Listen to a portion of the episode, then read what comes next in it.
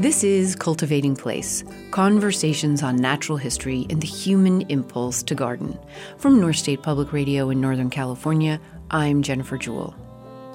Alpine plants, those uniquely interesting individuals and communities that not only survive but thrive in the extreme conditions of high elevations around the globe, have a long history of attraction for plants people and gardeners the world over.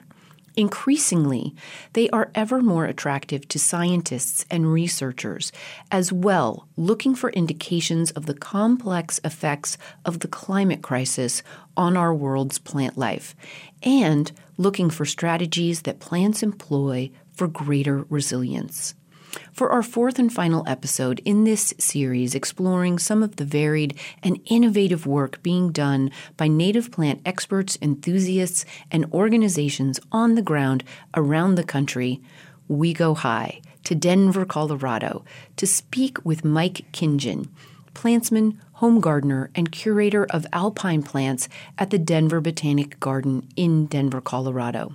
The Denver Botanic Gardens has one of the largest alpine collections in the country and is home to the Plant Collections Network Alpines of the World collection. It's widely considered among the best alpine and rock garden collections in the world mentored by some of the best people in this world, including Denver Botanic Gardens Panayoti Kelaidis, Mike is an active and often leadership member of the North American Rock Garden Society and the American Penstemon Society. He regularly speaks on the Denver Botanic Gardens and its steppe and high elevation floras found in semi arid regions around the world. Welcome, Mike. Great. Thanks for having me, Jennifer. So, get us started with what your work is with plants, both professionally and personally. What what is your role at the Denver Botanic Garden, and what is your role in organizations such as the Penstemon Society, and I think there are others. And what is your home gardening practice, Mike? I am the curator of alpine collections at Denver Botanic Gardens. I've officially been there for about 15 years now. And unofficially, this is my 27th year there. Wow. I started volunteering there when I was 11 uh, with a neighbor. And I met Panayoti Kelaidis, who was then over the Rock Alpine Garden at that point in time. And we made a lasting friendship. And I was bitten by alpine plants and rock gardening at that point. And so I pretty much just followed along and volunteered during the summers at Denver Botanic Gardens with Panayoti and my neighbor Alice. I also joined the local Rock Garden Society at that point and the North American Rock Garden Society at that point. So I've been involved with both of those clubs for about 27 years now as well.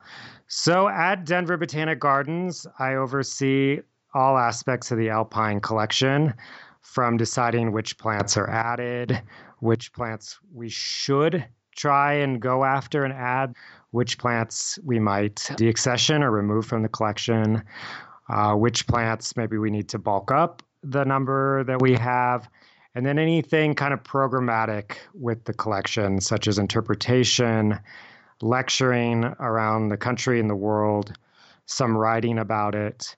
We also, something that's a bit unique about Denver Botanic Gardens, we have a satellite site up on Mount Evans mm-hmm. at 11,500 feet called Mount Goliath. That's a joint project with the U.S. Forest Service. Uh, it's public land, but Denver Botanic Gardens manages the garden around the visitor center. And that garden is strictly a garden of native plants and specifically seeds and cuttings that are collected on Mount Evans itself. We can't use germplasm from elsewhere. So I oversee that collection with the help of my colleague Amy Schneider. I also oversee about seven other gardens there, ranging from large annual displays to an Asiatic plant collection to a South African plant collection. So it's a pretty cool job. I get to completely immerse myself in all things plants from dahlias and petunias to saxifraga and and penstemon. It's it's definitely a dream job in that regard. So, before you move on to your discussion of some of the groups you're involved in, such as the North American Rock Garden Society and the Penstemon Society, first of all, it, would you give to listeners a definition of what an alpine plant is? And then give a little bit of a description of the scope of the alpine collection at the DBG because it's one of the preeminent collections and has some of the top research in alpine flora in the country, I believe. So, a definition of an alpine plant is any plant that's found above tree line in any of the world's mountain ranges. Uh, so that's the cut dry definition. Of course, there are mountains that don't have forests, so they don't have tree lines, so it blurs a bit. So it would be plants from higher elevations in those mountain ranges if they do go to a suitable elevation where you would have true alpine vegetation. So it's both a very clear cut definition if you use tree line and a little more muddy if you have a mountain range like the Drakensberg in South Africa mm-hmm. that doesn't have a tree line, but it definitely has an alpine flora on top. So they tend to be small mat forming cushion or shorter plants in general with large flowers. And those are adaptations to the harsher conditions that are found up there. They're trying to hunker down out of the wind, uh, stay a little bit warmer generally. They tend to have the larger flowers because they want to attract pollinators. So those are very specific adaptations to alpine plants. Mm-hmm. The collection at Denver Botanic Gardens right now numbers around 500 species of true alpine plants. So we've done some work over my tenure there of defining exactly what falls into the collection as true alpine so true alpine would be those plants that we talked about found above the world's tree lines or in a similar setting, like in the Drakensberg. But we also have pseudo alpines, which are plants that look and behave like alpine plants, but are generally found in lower elevations, but maybe in a habitat that has conditions very similar to the alpine. So it could be cold and windy, maybe very dry. Uh, so once again, they want to hunker down close to the earth. They tend to have large flowers because once again, they're trying to attract pollinators. And then we threw something in there called chasmophytes, which are plants that dwell in rock crevices. And there is actually a whole suite of plants out there in the world that are actually what we call obligate chasmophytes. So that means they only live in cracks in crevices. They won't live anywhere else in the world. So that's what's in the Alpine collection at Denver Botanic Gardens. And when you add the pseudoalpines and the chasmophytes, you end up with probably closer to about a thousand, one thousand two hundred species in the collection. Wow. And that must be our uh, vocabulary word for the year right there chasmophyte and obligate Chasmophyte. I like that. When you're speaking of the plants that aren't true alpine plants, but that live in similar conditions at lower elevations, am I right in thinking those are the steppe plants? They often are steppe plants. Mm-hmm. Uh, okay. Yes, that's that's very true. You will find a lot of pseudoalpines in the four steppes of the world. You can also find them outside of those steppe regions. There could be pseudoalpines even in tropical climates, believe it or not, you know, in a really exposed, like rocky sea cliff or something, you might find a plant that's mimicking alpine plants in growth habit. Yeah. And one of the great things I think, uh, well, there's a couple of wonderful things. One is what a fantastic opportunity for research these particular plants provide for, for all different kinds of reasons, not just the climate crisis, but uh, to do with just survival mechanisms and adaptations and pollination um, systems. The other thing that I love about these plants is what a fantastic relationship they have to gardeners who love them. Like there's such a long history of alpine rock gardening lovers who live at elevations around the world trying to nurture and care for and uh, cultivate these plants. It's, uh, it's an amazing history of relationship. Yeah, that's true. Uh, it goes back to the 1800s that we've been trying to cultivate alpine plants.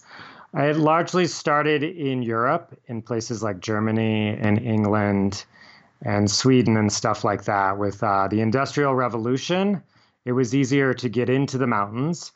So often the wealthier classes kind of were exposed to these plants and the landscapes that these plants are in, which is equally as important because rock gardening is as much about the plants as it is about recreating the habitats and the landscapes that they're found in. So they were inspired by that and brought those ideas back to the lower elevations of England or Germany and started to try and recreate these environments and grow some of these plants, which can be pretty challenging outside of their native habitats because they're so well adapted to what they what they need up there that they don't always translate well to a place like Denver that can have hot summers, or especially a place like Chicago or New York City, which are both hot and humid in the summer. Mm-hmm. You started down this path at the age of 11, uh, but tell us a little bit about where you were born and raised. I'm guessing it was in Denver, and how you came to be a person whose neighbor would say, Hey, come with me to the Denver Botanic Garden and start volunteering. Sure. So I was born in Englewood, Colorado, a suburb of Denver. Mm-hmm. Uh, I was lucky enough, my parents have a home in the mountains about four hours northwest of Denver. So we built that house when I was about five. So from the age of five, I was exposed to fields of wildflowers, forest, and alpine environments of the Southern Rockies. So I think that influenced me a lot, just being able to spend summers in that environment. Mm-hmm. I grew up in a typical suburban neighborhood in Littleton, Colorado. And it was a cul de sac, and there just happened to be this fabulous garden at the end of the cul de sac. So from a pretty young age, I would wander down to the end of the cul-de-sac whenever I could and stare at this amazing garden from the sidewalk. And it was cared for by a very kind and intelligent uh, lady. And one day she noticed me and invited her, invited me into her backyard. And from there, we kind of struck up a relationship. She did all types of gardening. She did rock gardening. She worked with native plants. She had an extensive vegetable garden, uh, beautiful perennial gardens.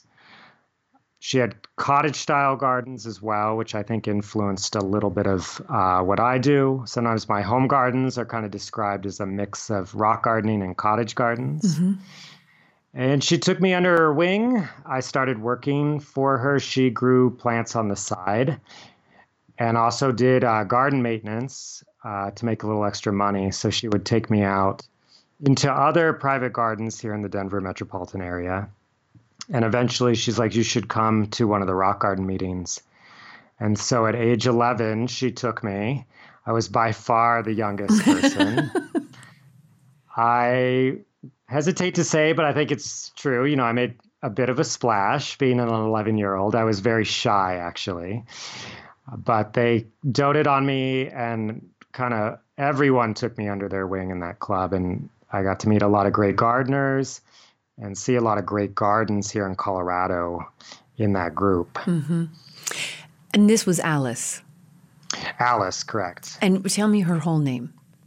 Alice McBee, and uh, she's from Arkansas originally. She's moved back to Arkansas. She's actually been gone from Colorado 21 years now, oh. which is hard to believe. Yeah. So.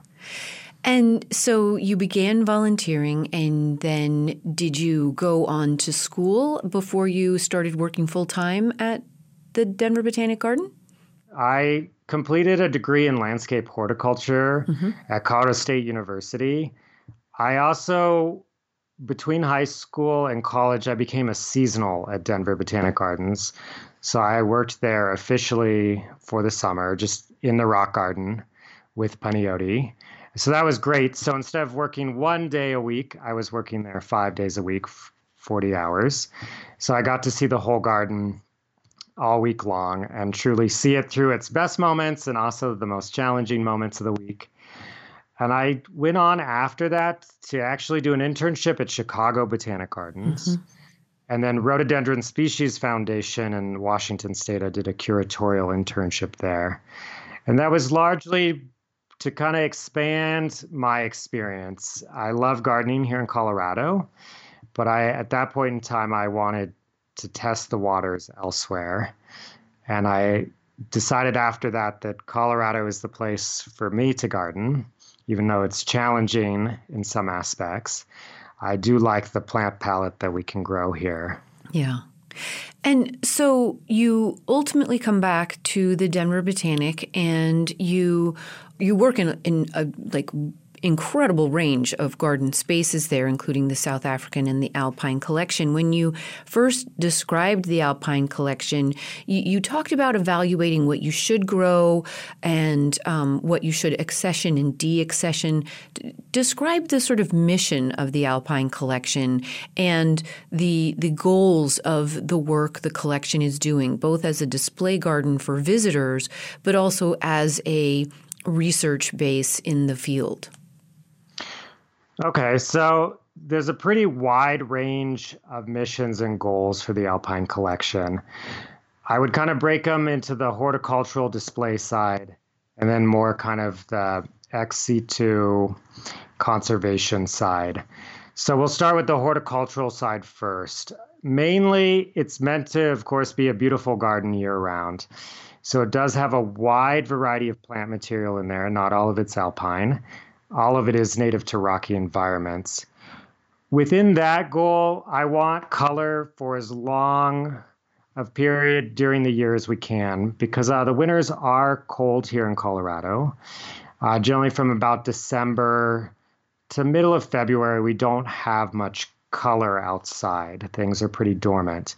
But that's the beauty of that garden is actually there are things like heathers, uh, dwarf irises, hellebores that will bloom during those quieter months here. So we can actually say that that garden has flowers 12 months out of the year. I try and do a lot of things with texture and evergreens as well in that garden, just so even if things aren't in bloom, that there's kind of this beautiful vignettes. Basically, I try and make that garden a series of, of vignettes for the public. Within the horticultural side of things, we're trying to show as many uh, true alpines, chasmophytes, and pseudo alpines as we can. And to make the public aware of, of these plants, we do focus on things that do well in our climate. Uh, maybe contrary to popular belief, Denver can have very hot summers. Uh, we average about 40 to 60 days above 90 degrees. Uh, the record was in 2012 when we had 72 days above 90 which was pretty stressful for the collection. So we try and keep those things in mind. There are some alpine plants that we just can't grow here. Mm. But there are a fair number we can, and we use a lot of microclimates. Uh, we try and create cooler spots in the garden with shade and rock, and we do water. So with that, we are able to grow around 500 species of true alpines.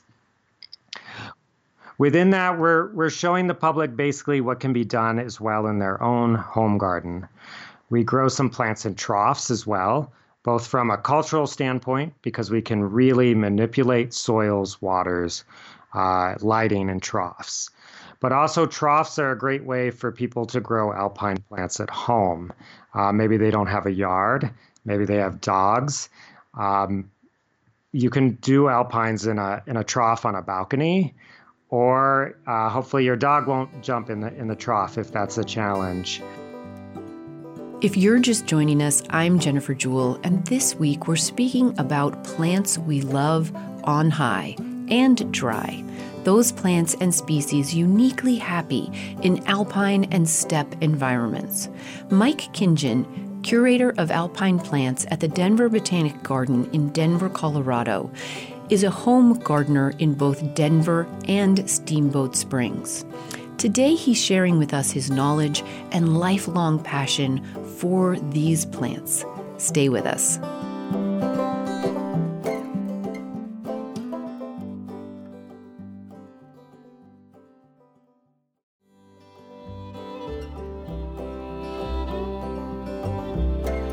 Hey now love that there are botanic gardens and arboretums in the world, communal places designated for the appreciation of, learning about, and just spending a little time with plants in otherwise very human centric spaces. It wasn't until I lived in a more urban environment for the first time, which was during high school for me, that I regularly went to such spaces. And it wasn't until I had lived for a time in New York City as a young adult that I became heartsick for green spaces. Heartsick and homesick, actually. I didn't even recognize the source of my sadness until I recognized that I felt better after being in green, even little bits of green. The likes of Central Park were good ideas for so many people on so many levels. When I was a mother of very little girls, the Denver Botanic Gardens were our go to outing in Denver. We would all feel better just walking through the entrance. They'd be let loose from the stroller or pack, and I'd be let loose too. Breathing deeply, moving or running more freely, our eyes and lungs and hearts and heads were more relaxed almost immediately. I remember especially needed walks in early spring after a long snowy winter inside, walking with the girls under a beautiful old allée of flowering pink and white and cream crabapple trees in spring.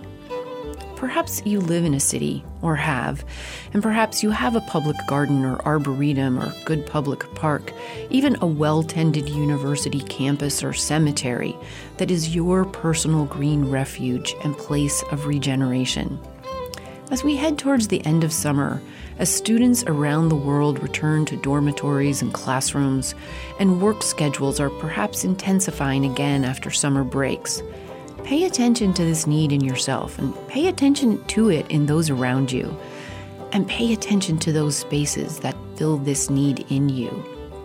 Notice as well the people who make these spaces possible as communal sources of energy and light. From legislators and voters who pass bonds to support botanic gardens or maintain protections for state and national parks and seashores, to the people working in them every day, like Mike, to make and keep them such beautiful and regenerative communal resources. Thank you to all of you who are in this work. These spaces mean more to us than you might know, than even we might know ourselves. Now, back to our conversation with Mike, alpine plant expert and advocate, helping to keep the world green for us all.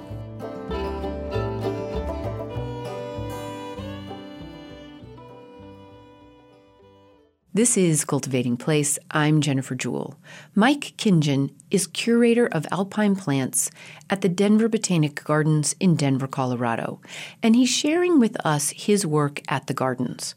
When we left off in our conversation, he was describing the extensive collections of alpine plants at the gardens, and as we come back, he is explaining some of the ex situ conservation work on their behalf. In other words, conservation, growing, saving seed, and trialing these plants outside of their native environments in order to inform how best to care for them in their native places. Segueing over to the more conservation, researchy side of what we do there.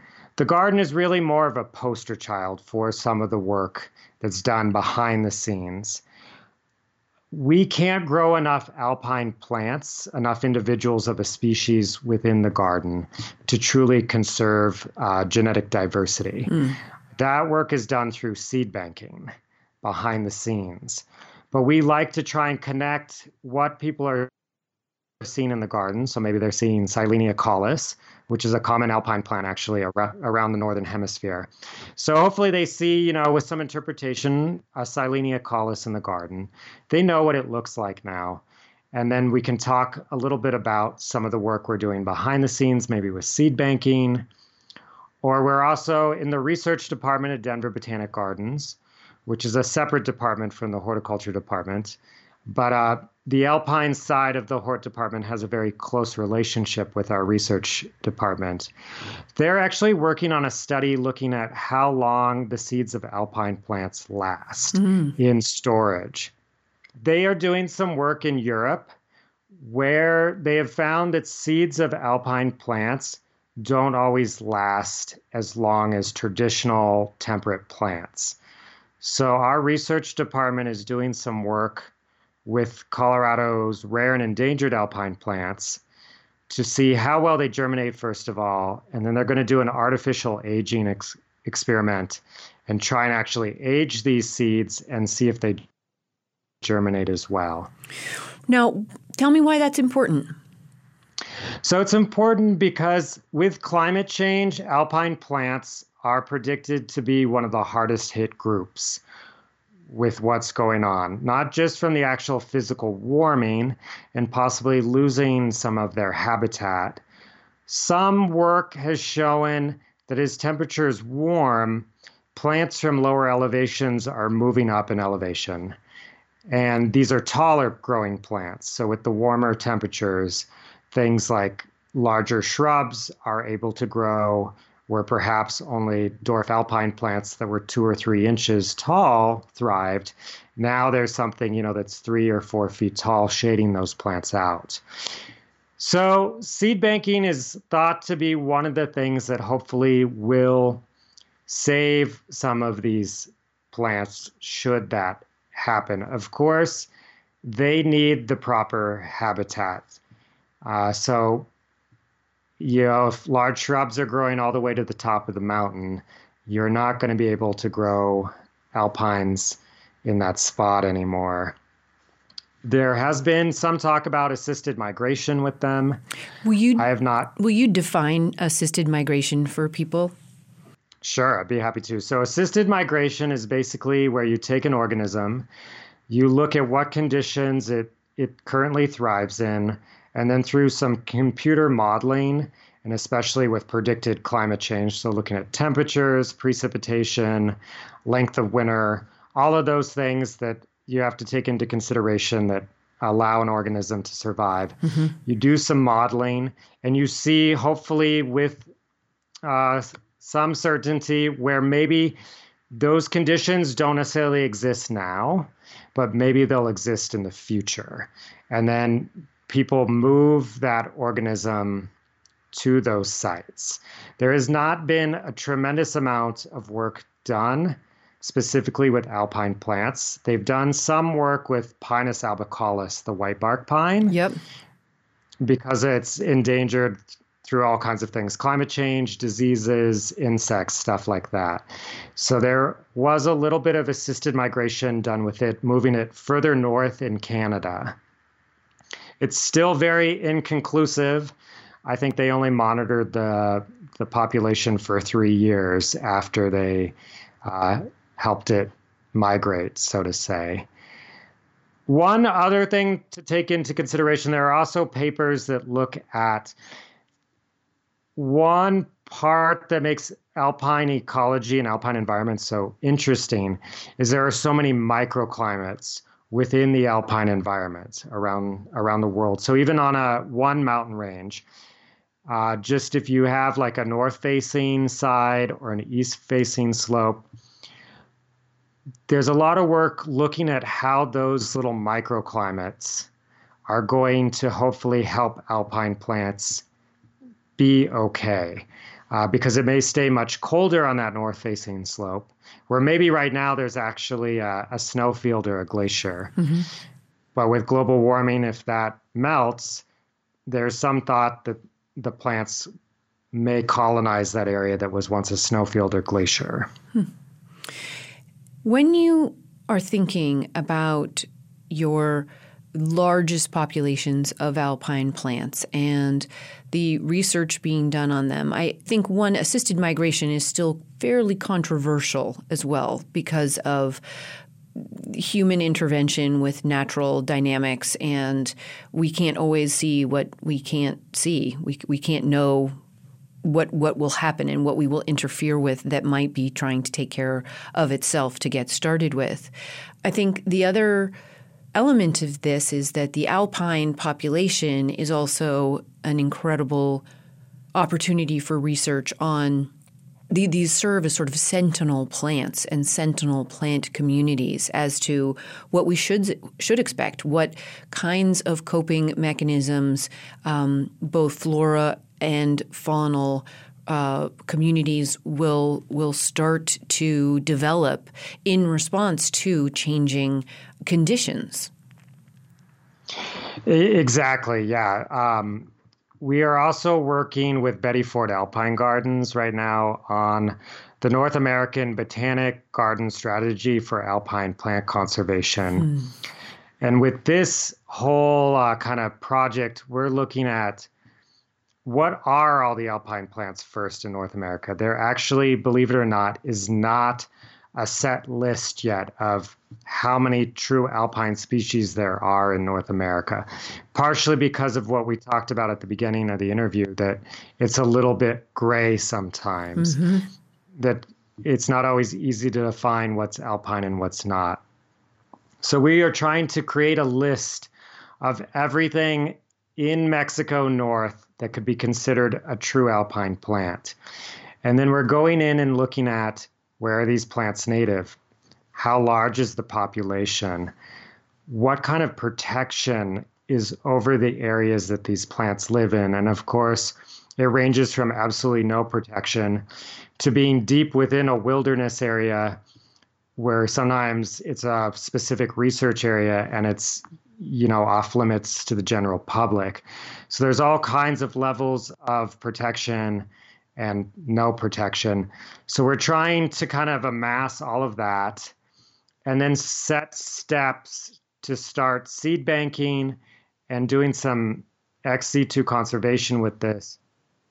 Why also doing some of that work that I talked about on the horticultural side, where maybe we do display some of these cute, beautiful plants for the public to see so that they have the actual physical thing in front of in front of them mm-hmm. and they can see like oh okay so this little plant like we'll use silene acaulis again it's only an inch tall in full flower and maybe six or eight inches across when it's full grown but it matters for these various reasons that it's an important part of an ecosystem and if this ecosystem completely disappears we're losing in Colorado, if the alpine was to completely disappear, we'd lose between 300 and 400 of our native plant species out of about 3,000 native plant species. So a little over 10% of our flora would theoretically go extinct. I don't think that that's going to happen, hopefully, but uh, that would be a sizable number yeah. of things. And uh, along with the organisms, that are involved with those plants, such as insects, mammals, birds, um, would also probably go with those plants. So it's hard to say truly how much we would lose, you know, from our native flora, fauna, and insects within the state.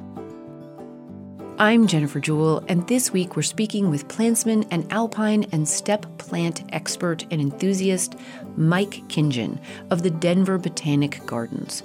We'll be right back with more about some of the specific plants of these places and some of the societies which are dedicated to them. Stay with us.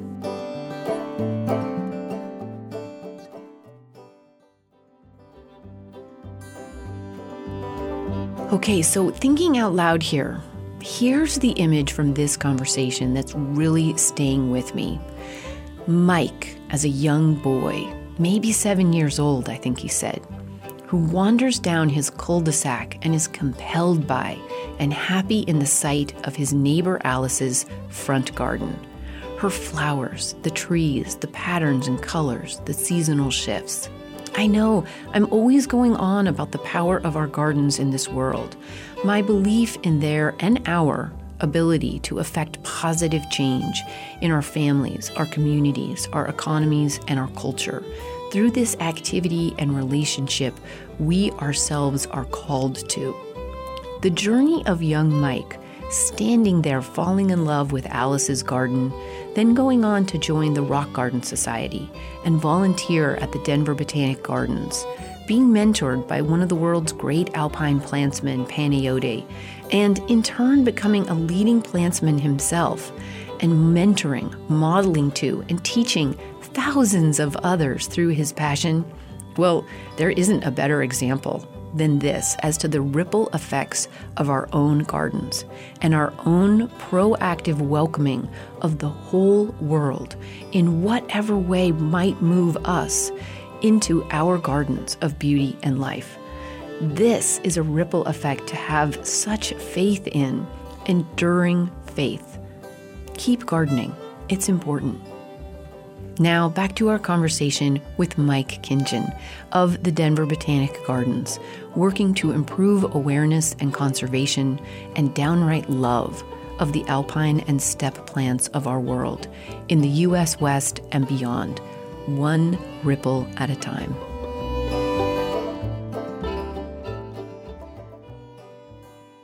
This is Cultivating Place. I'm Jennifer Jewell. Mike Kintgen is the curator of alpine plants at the Denver Botanic Gardens in Denver, Colorado. He's been at the garden since being a volunteer as a young boy. He's deeply familiar with the extensive collections in the entire garden. When we left off, he'd described some of the concerns with understanding the life of the alpine zones in the world, because they're some of the first and likely most endangered by the ongoing climate crisis. As we come back, he shares more about some of the groups working to raise awareness and protections for alpine and steppe plants, including the North American Rock Garden Society and the American Penstemon Society. So, the genus Penstemon is a pretty cool genus Yeah. because it's largely endemic to North America. There's a whole kind of suite of genera that are actually very specific to North America from the time when it broke away from the rest of Eurasia here in the Northern Hemisphere. And we developed things like Penstemon, Calochortus, uh, the Heucheras, the Eriogonums. Some of our most uh, charismatic Western plants actually belong to those genera that are largely specific to North America. So within Penstemon itself, there's about 250 plus species found from Alaska down into Guatemala. For us here in Colorado, what's kind of special is that the epicenter of the genus, so the highest diversity, is actually just across the border in Utah. Hmm. Utah has about 80 species of penstemon, and they're actually describing a new species about every couple of years from Utah still. Colorado has about 60 some species, and there have been one or two new species uh, named here in the last five or six years. So that's one other thing that's kind of cool about that genus is it's rapidly speciating because of the diversity of habitats here in the American West. Mm. And basically through geographic isolation, they develop into new species, not at the rate that humans can can see it, but definitely at a pretty fast rate compared to some other organisms. Give us an example of that. So, when you say speciating, and, and you did go on to, to gloss that, you mean that new species are coming into existence all the time through through crossing, I'm guessing, with each other, and talk more about that. And, and when you say it's happening at a relatively rapid rate compared with other organisms, what give us a number? What does that mean? So they are basically speciating through geographic isolation. Uh, they may end up in a slightly different habitat, and that population gets cut off. And they start crossing in amongst themselves, and through enough time, they evolve into basically a new species. Or you may see in some uh, groups, you can see that there's basically a species for every elevation Ah, or or habitat. It's hard to say truly how fast they're speciating because I don't think anyone's actually looked at that yet. and I think what's allowing them to do it a little more rapidly than some other uh, genera or organisms is just once again, there's still some very interesting niches that haven't been filled in the American West. So there's a penstemon here in Colorado that's pretty highly endangered. It's not actually on the endangered species list, to my knowledge, but it only lives on steep cliffs of oil rich shale. So it's kind of interesting when you think about it. How did this plant evolve to that specific habitat? And, and why did it? You know, it's probably more because there was nothing living there and it was a great place to end up because in general penstemons don't like competition mm. they are really poor competitors uh, of course as i tell people uh, there's always exceptions to the rules. So there are penstemons that live in uh, densely vegetated meadows, but in general, most of them are don't play that well with others. You could say they like to be kind of out uh, in the sun by themselves. There's another species here in Colorado that only grows on soil that is very rich in selenium. Mm. It doesn't actually need selenium. You can grow it in the garden uh, without selenium, and it's a fine garden plant. But the theory is is that it evolved to live on those soils because once again there weren't many other plants living there, and so it filled that niche. So they become a distinct species because they are, as you described it, ge- geographically isolated. They they get to a remote area by some mechanism, whether that be animal seed dispersal or wind seed dispersal or something, and then they get sort of cut off, and then they adapt over a long period of time to that distinct environment, like the oil rich shale, or maybe the penstemons in California might uh, evolve over time to be dependent upon the serpentine but I think it's also called serpentinite. Is that right? That's correct. Yes. Yeah, and and I think we have several specialists, and the diversity of penstemon in California is also quite high, and again has that same characteristic of having been, you know, different groups got isolated and then evolved separately than their sister organisms from way back. Is that right? That's exactly correct. Okay. And the penstemons are are interesting, I think. One, because as you already noted, they are so charismatic. They are wonderful uh, you know additions to the garden and adaptable to a garden in ways that some other alpine and or western plants don't love being moved into a garden setting. Um, and they have fantastic relationships with uh, the the fauna. So some specialist bees and some specialist wasps and the hummingbirds love them and the butterflies love them. So they kind of they're this wonderful kind of super child of of both our wild environments and our garden environments. Yeah, that's very true. Almost all the species take pretty easily to garden conditions. They may not always live very long, but they don't even live that long sometimes in their native habitats. Mm-hmm. And they photograph well, they're showy. Uh, I think they're easy to wrap one's head around uh, so the public can relate to them. Uh, buckwheats, the Eriogonums, yeah. there's also a society for them. Yeah. They're just as great of plants, but for some reason, they're not quite as charismatic as the penstemons. So I think penstemons with that charisma, like you said, the different pollinators, you know, who doesn't like hummingbirds and butterflies in the garden. And of course, we know how important the native bees are and other pollinators. So it's kind of a win win situation with. Um, yes, it is a it is a win-win. The talk about the importance. So I have interviewed in the past the Eriogonum Society. We have in California as well, just a great, fantastic diversity of uh, the buckwheats, and I find them almost as charismatic as the penstemons. But talk about the importance of societies like this existing and and the work that they're doing both uh, engaging on the scientific side and engaging on the public awareness and uh, advocacy side Sure, that's that's a great thing to talk about. So the Penstemon Society, I think, is one of the best for that. the meetings are some of the funner meetings I've I've gone to over the years because it's a true mix of literally there's the researchers from universities working on penstemon genetics, penstemon pollination strategies. They come to these meetings. BLM and National Forest land managers and botanists come to these meetings.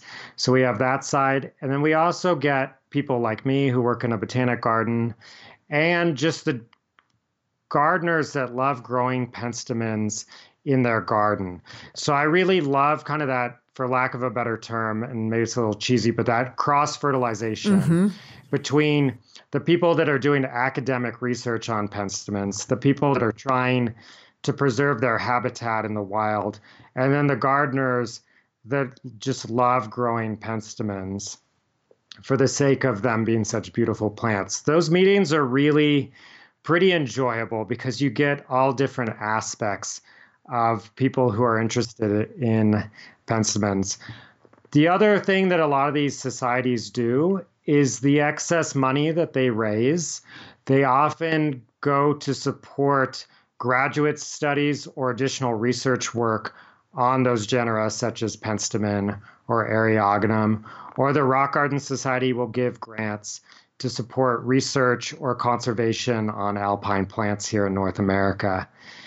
In addition, they do a lot of um, education to the public through their newsletters, their meetings, uh, items like that. I think help raise the awareness of these groups of plants and also the importance to preserve the habitats that these plants are found in. Mm-hmm.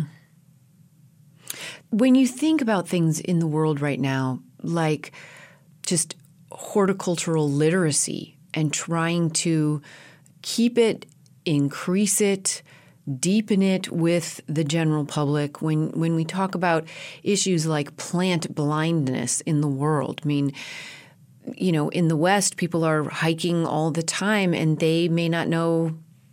They, may not notice a plant, let alone know that it's a penstemon. And there's something there that connecting people with the plants of their place and the, the names of those plants, it connects you and it it brings you into a relationship in which you then want to steward more carefully and and more consistently i think do, do you find that i do and especially uh, here in colorado it's growing like all western states more and more people are moving here from elsewhere in the country. And I think a lot of them are moving here because it is such a beautiful state uh, to live in. And so they're coming here for the quality of life, hopefully.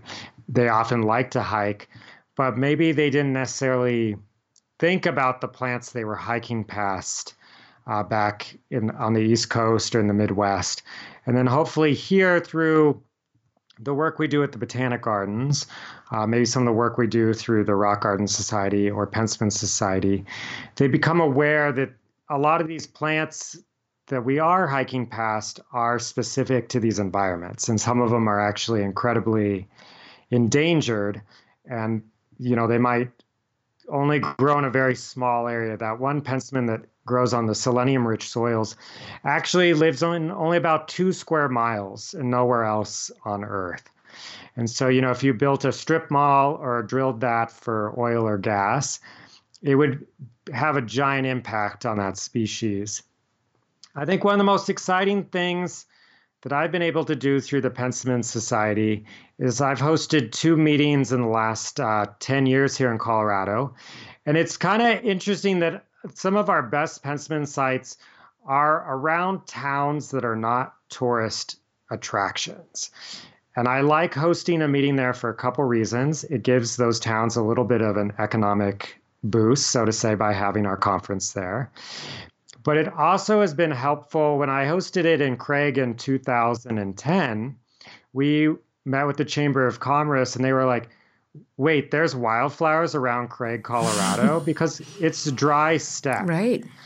And so most people think of, you know, like Crested Butte or Breckenridge or Steamboat Springs for wildflowers. And we are like, well, yes, earlier in the season, uh, May, June, actually, there's some fabulous wildflowers here around Craig. A lot of stuff that you won't see elsewhere in Colorado or in some cases elsewhere in the world. So you guys actually have something else that you can market to attract tourists, specifically in your off season, because Craig's a big hunting uh, location in the fall, but no one thinks about going to Craig really in May, June for wildflowers. And so we helped, we did a small uh, display in the BLM office there of the, the local wildflowers. And then just this past uh, June, we hosted it in Walden, which is largely our ranching community. And once again, it has a spectacular flora in May, June, first part of July in the steppe there. It's one of my favorite places to go. And so I think giving residents a little bit of a reason to truly enjoy these steppe environments, you know, normally they're looked at as being dry and filled with sagebrush and antelope, uh, but there's so much more to them. And so I can see a little bit of pride even in the residents when we go to these towns that oh wow there's actually you know we should be proud of of what surrounds our town.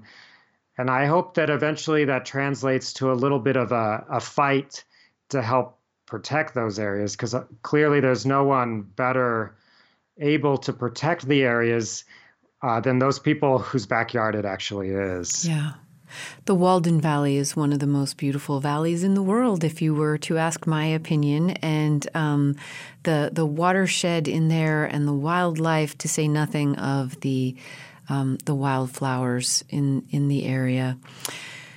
And I, I agree with you, like to to show people what they have and have them see it as incredibly valuable to someone who does not live there makes them see it in a whole new way. Exactly. If you were to, you know, I, we have listeners from all over the world, Mike, but if you were to say, here are three or four alpines that I love and I think you should you you could try in your home garden, whether it's in a, a specialized, you know, sharply draining trough or uh, in the ground itself, or or two or three penstemons. What what would come to mind for you as like your favorites? Sure, that's really hard. That's like, you know, asking a parent. Especially given your collections, but do your best. Sure. So, one thing that springs to mind immediately are actually hens and chicks, Sempervivum. Mm. What a lot of people don't realize is they are actually uh, largely alpine plants native to the Alps and the Balkans. So, you know, there's a plant that's right under our nose, uh, kind of often treated as very common and pedestrian, but most of them have alpine roots. So, hands down, I would recommend Hens and Chicks, Sempervivum. They're so beautiful, they're so easygoing. There's so many hybrids now with different colors.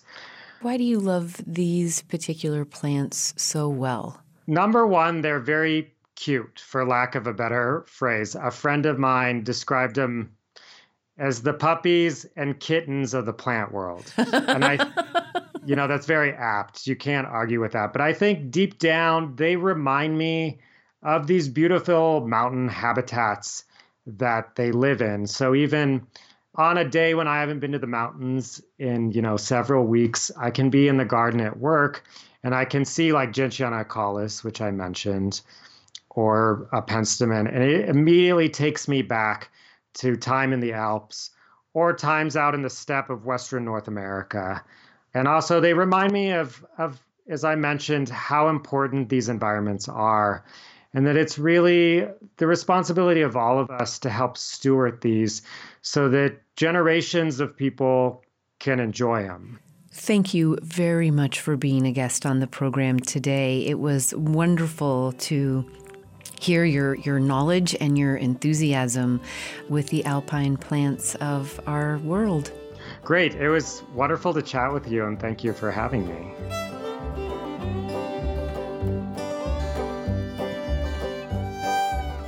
Mike Kintgen is a plantsman a high elevation home gardener, and the curator of alpine plants at the Denver Botanica Gardens in Denver, Colorado. The DBG, as it is known, is widely considered among the best alpine and rock garden collections in the world. Join us again next week as the conversations continue with a best of cultivating place as we begin to enter a rich season of seeds in our wildlands and gardens. We revisit our rich conversation with plantswoman, gardener, mother, and seed keeper Rowan White. Join us. Cultivating Place is a listener supported co production of North State Public Radio. On the cultivatingplace.com website this week, learn more about Mike's work at the Denver Botanic Gardens and their alpine collection, as well more about and links to the work of the American Penstemon Society the North American Rock Garden Society, and the North American Botanic Garden Strategy for Alpine Plant Conservation, which is a collaborative effort of the Betty Ford Alpine Gardens in Vail, Colorado, and the DBG. You'll also find fabulous photos of these often petite plants with enormous personalities. Find it all at cultivatingplace.com. Our show producer and engineer is Matt Fiddler. Executive producer is Sarah Bohannon. Original theme music is by MaMuse, accompanied by Joe Craven and Sam Bevan. Cultivating Place is distributed nationally by PRX, Public Radio Exchange. Until next week, enjoy the cultivation of your place. I'm Jennifer Jewell.